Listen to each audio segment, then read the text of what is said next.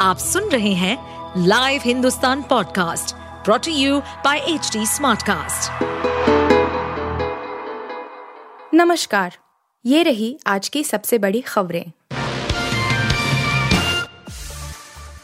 पूरा हुआ सदियों का इंतज़ार, अयोध्या के राम मंदिर में विराजे रामला।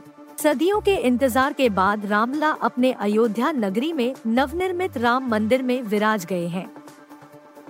प्रधानमंत्री नरेंद्र मोदी समेत अन्य खास मेहमानों की मौजूदगी में प्राण प्रतिष्ठा का कार्यक्रम सोमवार को संपन्न हुआ।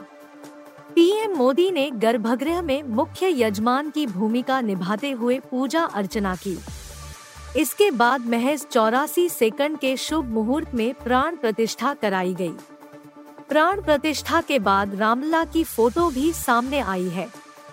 इसमें भगवान राम की मूर्ति बहुत ही अलौकिक नज़र आ रही है। सिर पर स्वर्ण मुकुट, माथे पर टीका, दोनों हाथों में स्वर्ण धनुष से रामलला की झलक अद्भुत नज़र आ रही है। राम भक्तों का करीब 500 साल का इंतज़ार सोमवार 22 जनवरी को पूरा हो गया। कहते थे राम मंदिर बना तो लग जाएगी आग, पीएम मोदी का विपक्ष पर हमला। अयोध्या में रामलला की प्राण प्रतिष्ठा और पूजा अर्चना करने के बाद प्रधानमंत्री नरेंद्र मोदी ने बिना नाम लिए विपक्ष पर भी निशाना साधा। पीएम मोदी ने कहा कि एक समय था जब कुछ लोग कहते थे कि राम मंदिर बना तो आग लग जाएगी।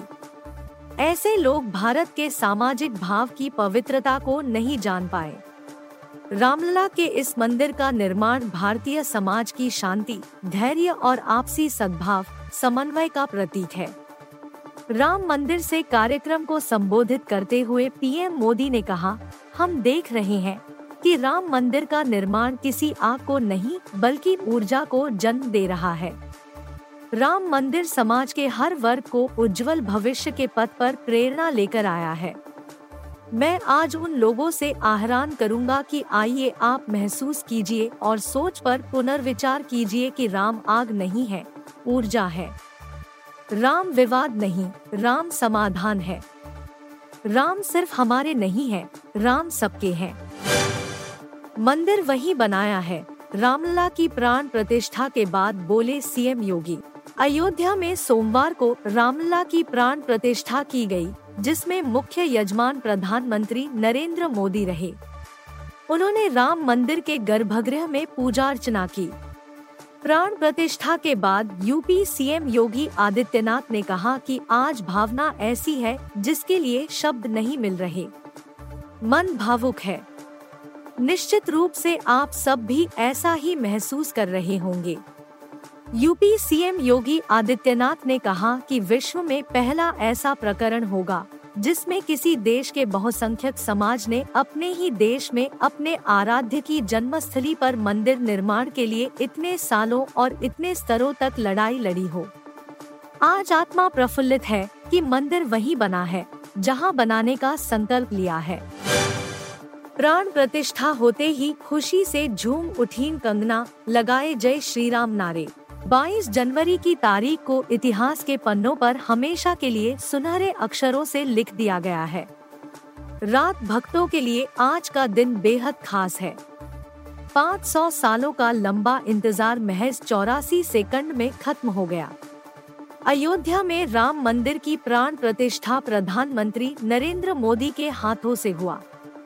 इस पल को देख लेकर हर कोई बेहद उत्साहित है प्राण प्रतिष्ठा कार्यक्रम में देश के कई चर्चित स्टार्स जैसे अमिताभ बच्चन, कंगना रनौत, रणबीर कपूर, रजनीकांत, आलिया भट्ट के साथ अनिल अंबानी अपने पूरे परिवार के साथ पहुँचे।